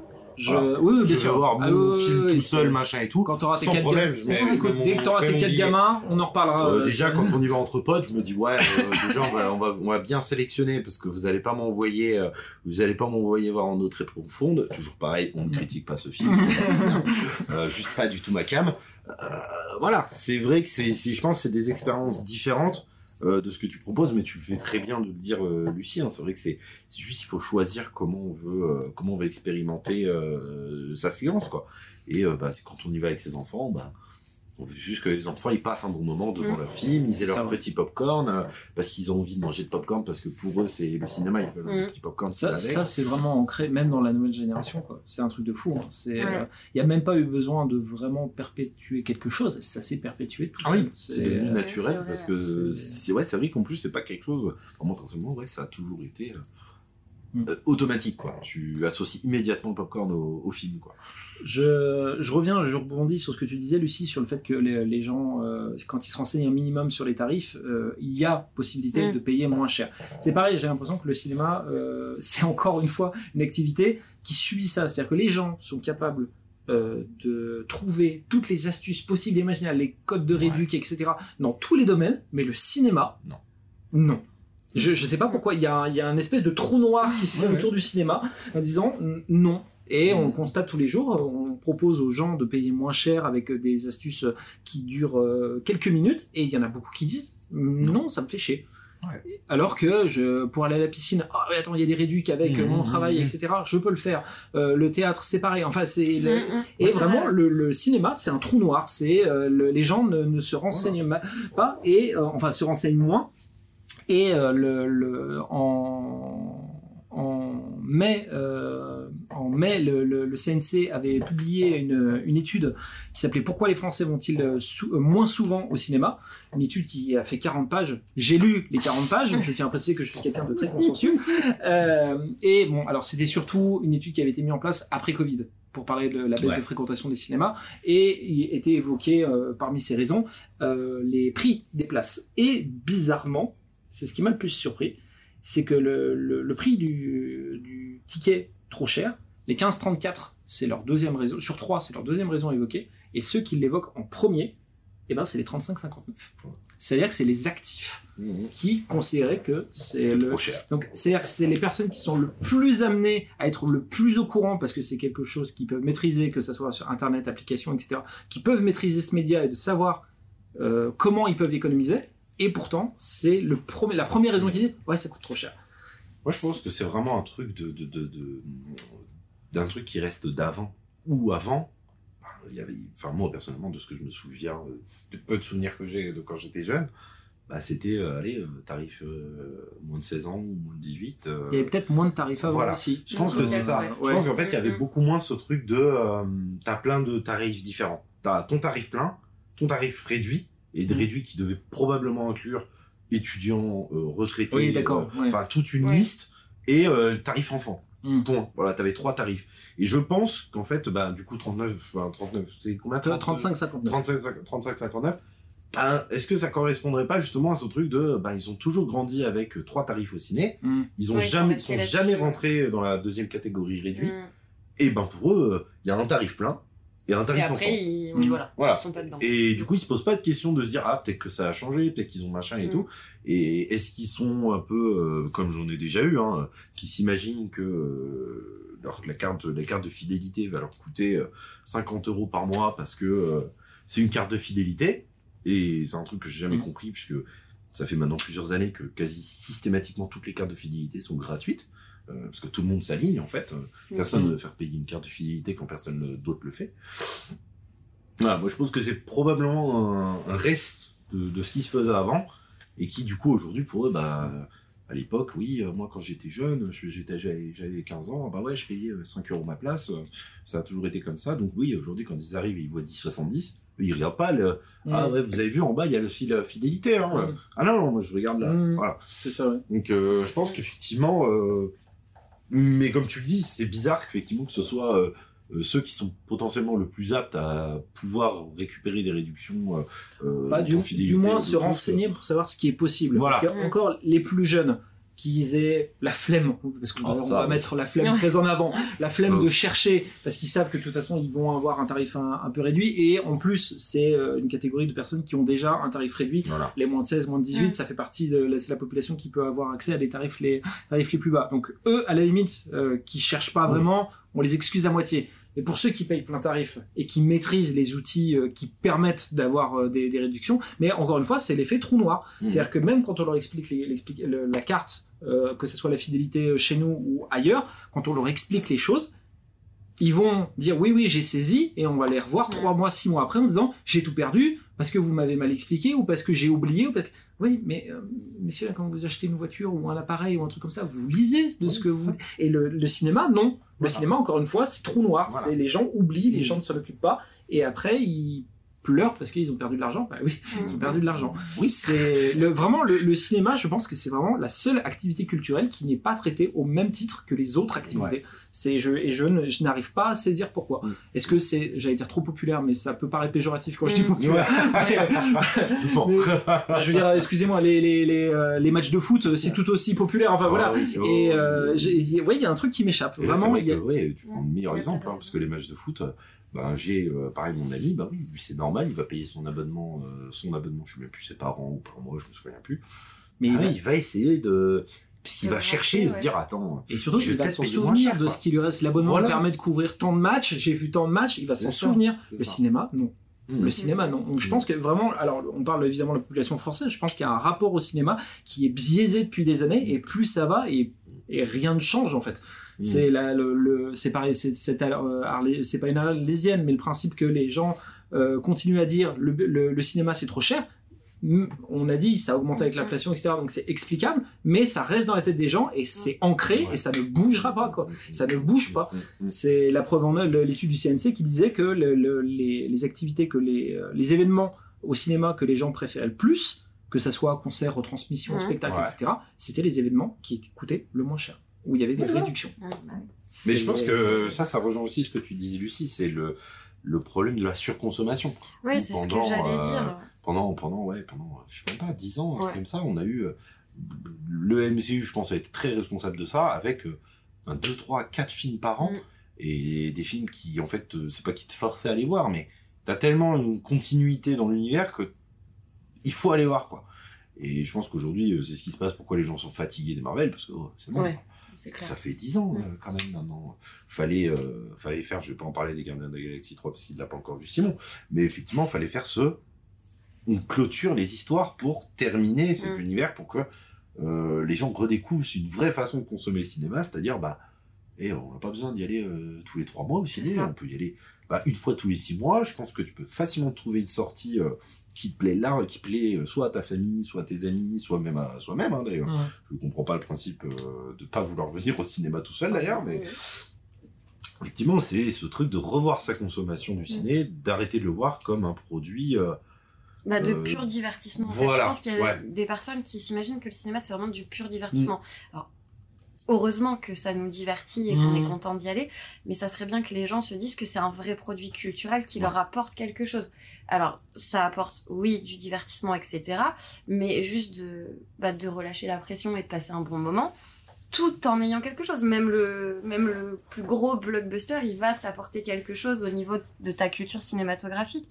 Et je pense que les gens mettent pas assez la- l'accent sur le, le côté culturel. Ils Ouais. le prennent vraiment comme un, un loisir, un divertissement, mais vraiment le côté péjoratif Un du McDo, quoi. divertissement. Quoi. Moi, je trouve que c'est, c'est, c'est, ils on prennent ça consomme comme du un divertissement.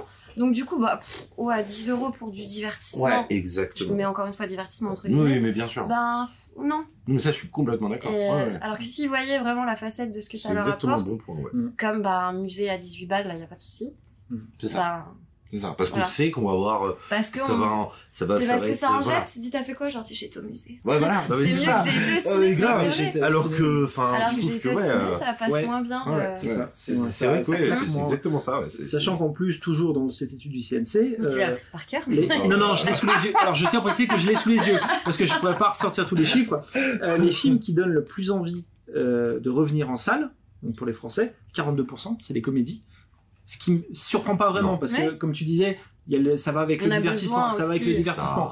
Et en plus, on dit comédie, facile, euh, et c'est pas précisé français, étranger, c'est Ouais, comédie, comédie. globalité. Non, Par contre, ce qui m'a le plus surpris, 39%, c'est les films français.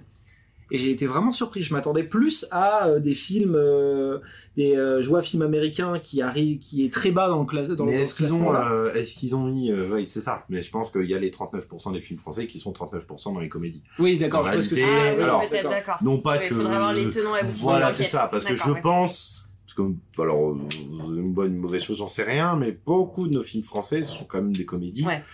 Et c'est, enfin, c'est pas une mauvaise chose, hein. Moi, S'ils personnellement. avaient mis autre film français. Voilà, euh, voilà, peut-être, tu vois, parce que je pense plus qu'il y a correct. cette truc Ouais, où ouais. ils mélangent les deux, euh, parce qu'effectivement, on en sort quand même beaucoup. On sort, je pense. Trop. Alors, je sais pas, euh, je connais pas la part. euh, Peut-être que toi, tu pourras, tu, tu en sais un peu plus. Euh, mais je pense qu'on sort une plus grosse part de comédie euh, dans les films français, en tout cas, euh, que de drame, que Ouais. de, de, de, de- du reste, quoi. Alors, Euh, je me lancerai pas dans Ouais, idée- je me lancerai pas dans cette idée-là parce que je pense que c'est trop, ça serait trop Peut-être qu'elles sont plus mises en avant aussi. Oui, aussi, Ouais. effectivement. Ouais, alors, euh, pas. Oui, parce, oui, oui, euh, que On essaiera de faire des les- recherches les- pour le Ouais, mois voilà. prochain. oui, parce que les, les attentes malheureusement ne sont pas les mêmes. Euh, Mm. le, le- le distributeur qui lance un drame ne va pas attendre les mêmes nombres d'entrées qu'une Ouais. comédie avec euh, un Franck Dubosc ou avec un Danny peux Boone. comprendre, c'est ça. C'est donc, du coup malheureusement, euh, oui, je pense que la couverture n'est pas la même. Ouais. Et par contre, pour ce qui est du part, je pense que c- on devrait être sur un truc assez assez égal. Assez Mais égal. je me trompe peut-être. Peut-être Moi qu'il aussi, y a, hein, peut-être qu'il y a une domination des, euh, comédies françaises je sur suis l'année. euh, Mais Je suis euh, un peu trop matrixé de voir euh, Christian Clavier trois fois par an euh, dans trois films différents. Certes. Voilà. Euh, donc Dans pas- à peu près le même film. Voilà, en fait, c'est ça. Tu vois, c'est pas ton problème des comédies, mais Parce que tu vois, pour le, le- le- la période Covid, il y a beaucoup de films, de films qui ont été reportés, justement pour Ouais. saisir le moment le plus opportun Mm. pour que les films marchent.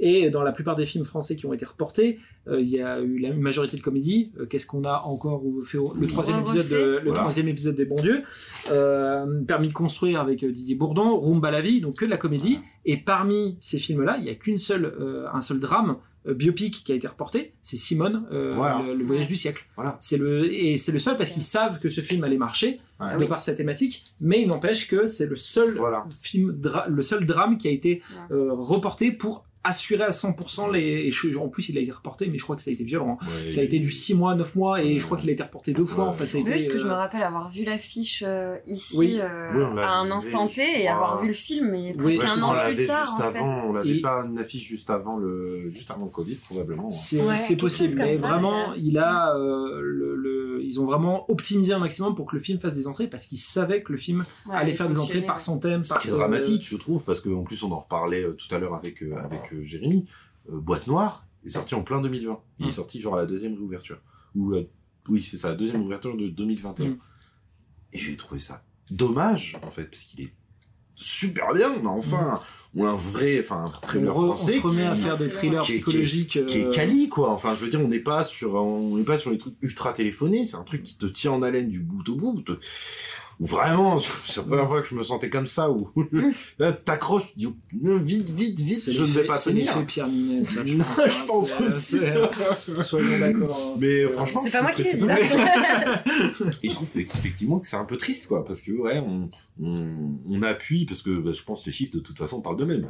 Les plus gros films euh, français, euh, bah, c'est des, enfin ceux qui ont rapporté le plus d'argent, c'est des comédies. Ah ouais. Et c'est des comédies, et puis en plus on parle, c'est des chiffres que que même le deuxième ou enfin genre le, le, le prochain qui n'est pas une comédie se fait juste absolument laminer. Mm. Je crois. Il faudrait que je revoie le classement. J'avais vu, c'était Bienvenue chez HT, Astérix Obélix Mission Cléopâtre. Non pas que c'était mauvais film, hein, Mm. euh, les deux ont Ouais, voilà. faut surkiffer, mais on peut. euh, Qu'est-ce qu'on a fait au bon Dieu? En bref, il y a au moins 5, 6, 7, peut-être. euh, peut-être 7, ouais, peut-être 7 comédies dans le top 10 français. Mm. Je parle des films français vraiment, hein, pas des films étrangers, bien sûr. Coup, ouais, c'est forcément, mais les gens savent. Enfin, comme tu dis, les distributeurs, ils se disent, ben. On veut, on veut rentabiliser. Ch- Chacun fait son argent. ça fonctionne parce que les gens, eux, ils ont envie de rigoler, justement. mais- Exactement. En famille, il y a quand même. C'est quand même facile d'emmener ses gamins à voir les trois vengeances de Mm. Maître Poutifard, rempli probablement de blagues que les enfants et les parents Mm. peuvent comprendre. Ça fait Bah, ton ouais. enfant, toi ça te fait ça. rire, bah c'est bon. là. Mm. T'as passé ton bon moment Mm, au ciné, quoi. Et ça fait un bon écho à ce que tu disais, en tout cas, c'est cette logique des distributeurs, etc. C'est vraiment euh, repenser, euh, penser la manière dont on consomme le cinéma, et ça doit se faire du côté, euh, du côté spectateur, mais également se faire penser aussi du Ouais. côté distributeur, exploitant, réfléchir, euh, peut-être revoir la manière dont, dont c'est fait. Ça baissera pas forcément le prix du cinéma, mais au moins euh, que euh, la manière dont il est consommé. C'est, je pense que c'est une, et je pense que ça, peut être une bonne, ça peut être une bonne conclusion euh, Ouais. à ça, de réfléchir à pourquoi on va au cinéma, les raisons pour lesquelles on le fait et quel prix on est prêt à mettre pour ce qu'on en demande. Mm. Voilà. Et on, mais en, en tout cas, je, je me rends compte à quel point en fait le titre euh, de, du Monde et euh, d'autres euh, d'autres journaux dont je ne dont je tairai le nom parce que je ne suis pas je, je n'accepte pas leur ligne éditoriale ne, pour parler que de valeurs actuelles. voilà, ça c'est fait. Ah Euh, mais voilà, c'est le, titré cinéma, activité de luxe, et plus peut-être putaclic qu'autre Et chose. ça rend, Parce ça que ça exactement pas cette plus. idée euh, que, que, que tu Voilà. évoquais tout à l'heure, en fait. Cette idée reçue Ouais. que le cinéma est trop cher. Juste, il y a que le cinéma qui coûte trop cher. Le reste, ça va. Le, Mm. Moi, mon McDo, comme tu disais, le McDo, mon, mon menu à 15 euros, franchement, ça va. franchement, euh, je, je comprends Alors, pas. euh, voilà. Le prochain débat, ça sera ça. ça sera la resta- les fast-food, la restauration rapide. Où est-ce qu'on en est? Euh, J'espère que ça vous, a- ça, vous aura, ça vous aura aidé à réfléchir un peu plus d'ailleurs sur ce sujet, sur cette idée reçue. Et n'hésitez pas d'ailleurs à venir nous en parler euh, en caisse du cinéma quand il n'y a personne. On pourra en discuter avec plaisir. On termine par notre petit moment détente. Il faut, il faudra que je réécoute le premier épisode parce que je, je pense que. Je que tu vas compter les points c'est ça Exactement. Oh. Elle l'a vu arriver. Ah, Elle l'a vu. Je tiens à préciser que je pense d'ailleurs de mémoire, je me demande si t'es pas en avance, puisque Ah, je- comme tu sais pourquoi? Parce que le À coup cause de, de- le, Le truc où ça conduit là. euh, Fast and Furious que t'avais trouvé que que t'avais trouvé que oui, Michel, vrai. euh, Michel- Rodriguez n'avait pas le permis et je pense que c'est- je me demande si t'as pas propulsé ça en avant. Ah bah Mais- ça valait plus de. Mais je pense que je compterai les points juste par principe. Allez, donc du coup, cinq nouvelles petites anecdotes sur le monde du cinéma et on va attaquer très fort parce que je, vais vous- ah, je suis vraiment enfoiré pour celle J'aurais pas dû mettre celle-là en première, mais c'est pas grave. Ah, si c'est Oppenheimer, Euh, je suis content. non, pas, non, bah non, tu te doutes bien que euh, une question sur Miraculous, il n'y a que Lucie qui peut répondre. Euh, ah, Est-ce que vous seriez capable de me trouver le petit point commun qu'il y a entre Arnold Schwarzenegger et Jenna Ortega? Est-ce que vous voyez qui c'est Jenna Ortega? Ouais. C'est l'actrice Ouais, qui joue dans l'actrice Merc- qui joue. mercredi dans Ouais, la série. voilà. Ouais. Euh, Il y a un point commun entre ces deux personnes et je vais un peu vous faciliter, c'est dans leur jeu d'acteur. Alors c'est un petit point commun, je tiens à préciser, mais c'en est un quand même. Euh, Est-ce que ça a à voir avec les lignes qui disent? Non, c'est pas par rapport à leur texte ou à la façon dont ils Non, disent ça doit leur être texte. une manie qu'ils ont. Enfin, Il y a- un on caprice a- de star un peu. Alors Ouais. pas caprice de star, mais une manie qu'ils ont, ouais. une manie qu'ils- on s'en approche un petit peu. Alors c'est plus vraiment lié à leur jeu d'acteur, mais c'est pas si bête votre votre euh, réflexion. Je vais préciser, je vais vous aider au fur et à mesure quand même malgré tout ce que Ouais. je. Hein. Arnold Schwarzenegger, ça serait plus dans son rôle de Ter- pour Terminator, et Jenna Ortega plus pour son rôle de Mercredi, Ouais, justement, dans, la série, justement. dans la série Mercredi. Il y a il y a un point commun quand ils incarnent ces Ils deux personnages. Qu'est-ce que t'as que Ils dit me font peur. mais- Ah bah il sourit pas, du coup, parce que les deux ne sourient pas, les deux ont ces émotions Alors, peu- on aurait pu, principe de sourire, mais c'est, euh, tu, tu, tu, tu brûles, tu, Ouais, euh, ça, es- ouais, tu c'est es, un- t'y es quasiment, quoi. Ouais, ils s'entraînent à ne pas... C'est un, deux, c'est un demi-point, là. C'est- Oui. je, vais, je vais donner un demi-point, Ouais, mais ils est s'entraînent quasiment. ouais, à ne c'est pas, qu'en fait, pas- tous les deux, pour ouais. justement le fait de jouer ces, ces personnages un peu, bah, lui un robot et elle complètement Mm. dénuée de trucs, euh, pendant toutes les, les moments où il joue à l'écran, il ne cligne pas les yeux. Ah, ah oui, plus, Aucun- vu pour aucun des Jenna deux. Ortega. Jenna Ortega, Jenna- elle a, propo- elle a Ortega, proposé ça en fait et elle s'est rendue compte que ça marche super bien. Ouais. Quand vous regarderez la série mercredi, vous verrez, elle ne cligne jamais des yeux à l'écran. Et pour Schwarzenegger, eh ben, c'est pareil quand vrai. il joue euh, le si, Terminator. euh, d'ailleurs si en plus parce que maintenant que tu le dis j'avais revu euh, je me suis euh, parce que quand j'avais vu cette anecdote je venais juste à peine de finir euh, la série Donc tu l'as et regardé. du coup je euh, me suis dit attends j'ai envie de me j'ai envie quand même de vérifier De- et puis je crois qu'il y a genre une ou deux scènes max Ouais. où elle cligne ouais. des yeux mais bon il y a un moment c'est naturel donc Mm. elle peut pas voilà mais Alors, quand plus, si elle ferme vraiment les yeux, ça compte pas. Non, hein, voilà. tu sais, hein, Non, alors vraiment on la voit cligner des yeux mais bon euh, bah c'est oui c'est deux fois sur euh, 8 épisodes Ouais. de 45 minutes je pense que c'est assez impressionnant. Et sachant pour, euh, qu'elle a je ne savais pas Bah, j'ai vu ça récemment et j'ai quand j'ai vu cette anecdote, je me suis dit, eh, mais attends, j'en connais une autre qui est comme ça. Je le point commun entre ces deux, ces, ces deux acteurs, actrices, j'ai trouvé ça extrêmement drôle. Euh, on part chez un classique maintenant, Alfred Hitchcock. Ça vous parle? Vous savez à peu près qui c'est. Euh, il a eu une, ré- une réaction assez, assez excessive au moment de la sortie de son film Psychose. Il a fait quelque chose d'extrêmement excessif quand son film est sorti en salle. À votre avis, qu'est-ce que ça peut être? C'est vrai que cette anecdote est un peu compliquée si on ne sait pas. Je vais vous donner peut-être un énorme indice, peut-être que ça vous aidera. Psychose, il est adapté d'un livre. Mhm. Alors, à votre Sur- avis, Non, pas sur Freud, c'est pas celui-là. à votre avis, qu'est-ce qu'il a fait. Au moment de la sortie du film, il a fait quelque chose d'excessif vis-à-vis de son film. Brûler le livre de Alors, t'es, tu t'es dans l'idée, c'est pas brûlé, mais c'était dans l'idée. Ouais, il a déchiré, oui. Non, il... qu'est-ce qu'il a pu faire? Mais t'es dans l'idée du rapport, du, ra- le- par rapport au livre adapté du film, il a fait quelque chose par rapport au livre. Attends. Qu'est-ce qu'il a pu faire? C'est, très excessif. Ouais, donc c'est pour ça que Alors, c'est pas violent, hein. c'est absolument pas pas, violent. ou illégal ou quoi que ce juste soit, qu'il c'est abuse, juste quoi. excessif. Ah, c'est lui qui l'abuse un peu quand même. Il a interdit aux personnes de lire le livre. Ça aurait pu, ça aurait Enfin, pu. c'est difficile à faire. Ça aurait mais- pu, Ouais, et je vrai. pense que ça va être à peu près le même principe du demi-point précédent. Il n'a pas interdit aux gens de les acheter. Il les a achetés. C'est qu'en fait, il a, il essayé d'acheter toutes Ouais. les versions du Ah. livre pour que les gens ne connaissent pas la fin du film. Le Ah, plot twist du film, en fait. Donc je me rends pas compte à quel point, en quelle quantité il a essayé, en tout cas, parce que ça, ça a été très compliqué, mais en tout cas, c'est ce qu'il a essayé de faire pour que les gens ne connaissent pas le, le plot twist de Psychose. Et, euh, ah ouais. donc voilà, c'est- je, pense que c'est un peu excessif. On peut le dire, Ouais. on peut le dire que c'est peut-être un peu trop, mais euh, il est Et- attaché à son arbre. hein. Et ouais. Après, c'est vrai que quand tu travailles sur un film pendant, je sais pas, tant d'années, etc., et que tu te dis, il y a un livre dans le ma- sur le marché qui pourrait raconter la fin du film, ça fout un peu les boules. Je tiens à préciser, petite anecdote, je suis sûr que là vous le savez pas, et c'est moi qui vous la donne celle-là. Euh, Psychose, c'est le premier film au cinéma où des toilettes sont filmées. Oh. Oh. Parce qu'avant, c'était considéré comme, euh, bah, Oui, c'est le- pas, c'est- Ça pas pas, voilà, Ouais. c'est oui, ça. exactement ça. Et c'est la première fois, du coup, qu'on voit un Oh. toilette filmé. Alors, ça ne sert à rien, cette anecdote. Vous la sortez même pas pendant un repas de famille, je c'est pense.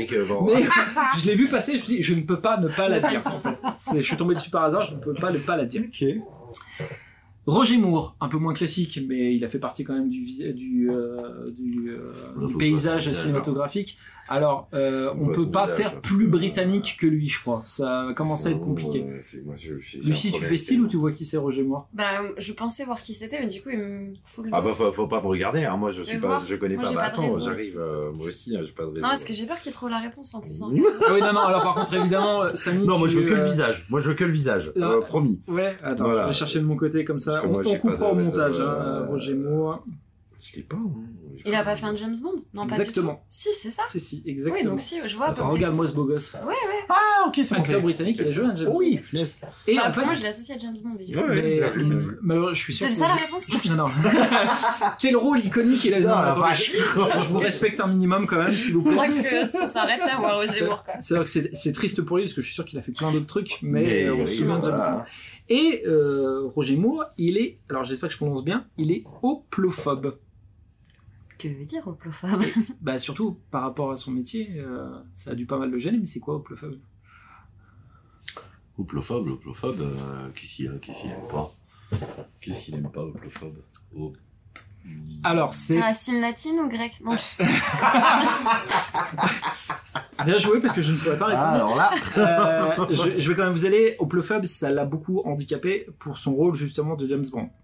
Il a peur des armes. Il a peur des armes à feu. Oh. Il a, il, hoplophobe, c'est avoir peur des armes à feu et il a peur des armes à feu et ça a été un vrai challenge pour lui de jouer les James Bond parce que Ah oui. est- il a peur des armes à feu. Ce qui est quand même, Ah, ça c'est ce qu'on appelle se donner pour un rôle là, hein, C'est parce clair. que c'est assez compliqué.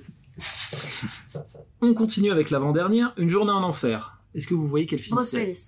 Bruce Willis, très Oui, très oui, Willis, avec Samuel L. Jackson également, 100%. qui a quand même quelques années euh, au compteur, parce que je crois que c'est 94 de mémoire. Ah, oui, Donc oui. ça commence à faire. Suite à la diffusion du film, euh, il y a le FBI qui a euh, lancé une, euh, qui a lancé une grosse procédure suite à la suite du film, pas contre le film, mais aux États-Unis. À votre avis, de quoi, de quoi il s'agit de quoi il Moi, s'agit? c'est- un truc, je l'ai lu, mais alors j'ai dû le lire en diagonale. En gros, le, le FBI, après avoir vu le film, ont pris conscience de quelque chose et ils ont, ils ont lancé une procédure pour modifier quelque chose aux États-Unis. C'est pas sur les travaux? Sur les trucs en travaux ou? Non. Euh,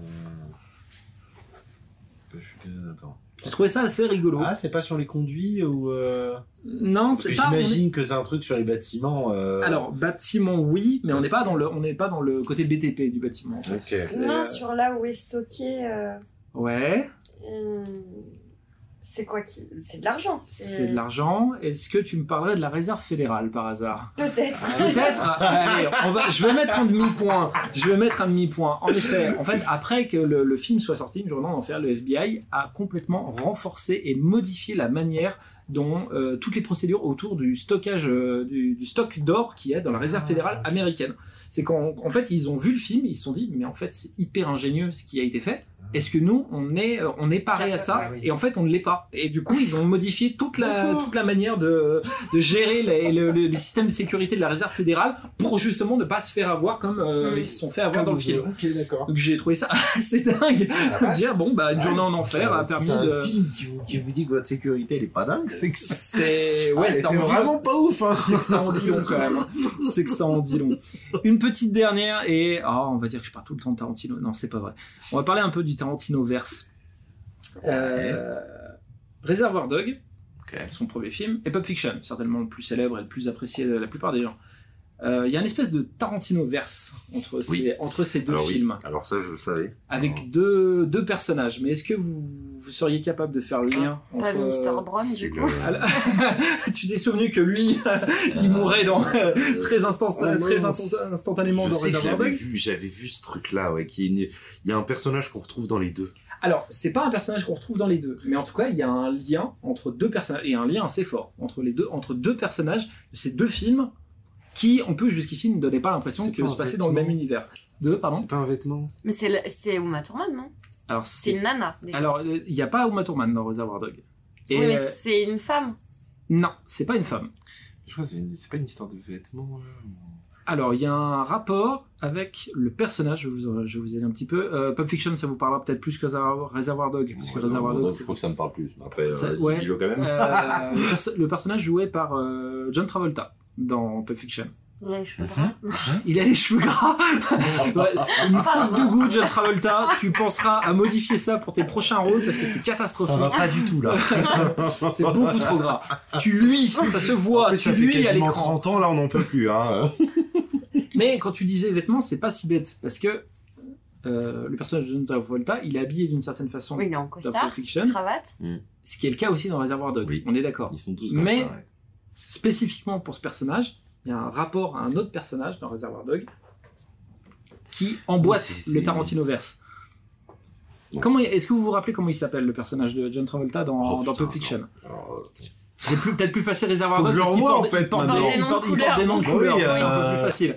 Non, c'est pas Monsieur Blue, lui. C'est. Euh... C'est par Oh, rapport à. Monsieur Blonde. Est-ce que vous vous rappelez Blanc, quel c'est bon, Monsieur acteur Blanc, c'est bon, ça y est, je me souviens. Monsieur un c'est peu- c'est Michael Madsen, euh, Voilà. Madsen, si je me trompe pas. Donc Ouais. c'est un peu le, c'est le, c'est le, c'est l'enfoiré dans le, dans le Mhm. film qui torture le flic, etc. Bon. Donc on y est. Il y, a un, il y a un truc entre ces deux personnages extrêmement fort qui fait que le Tarantino verse s'emboîte. Et je suis sûr que la plupart des gens ne connaissent pas cette anecdote. le, perso- le, Ah bah, le, perso- hein. le- le- le personnage de John Travolta dans Pulp Fiction, il s'appelle Vincent Vega.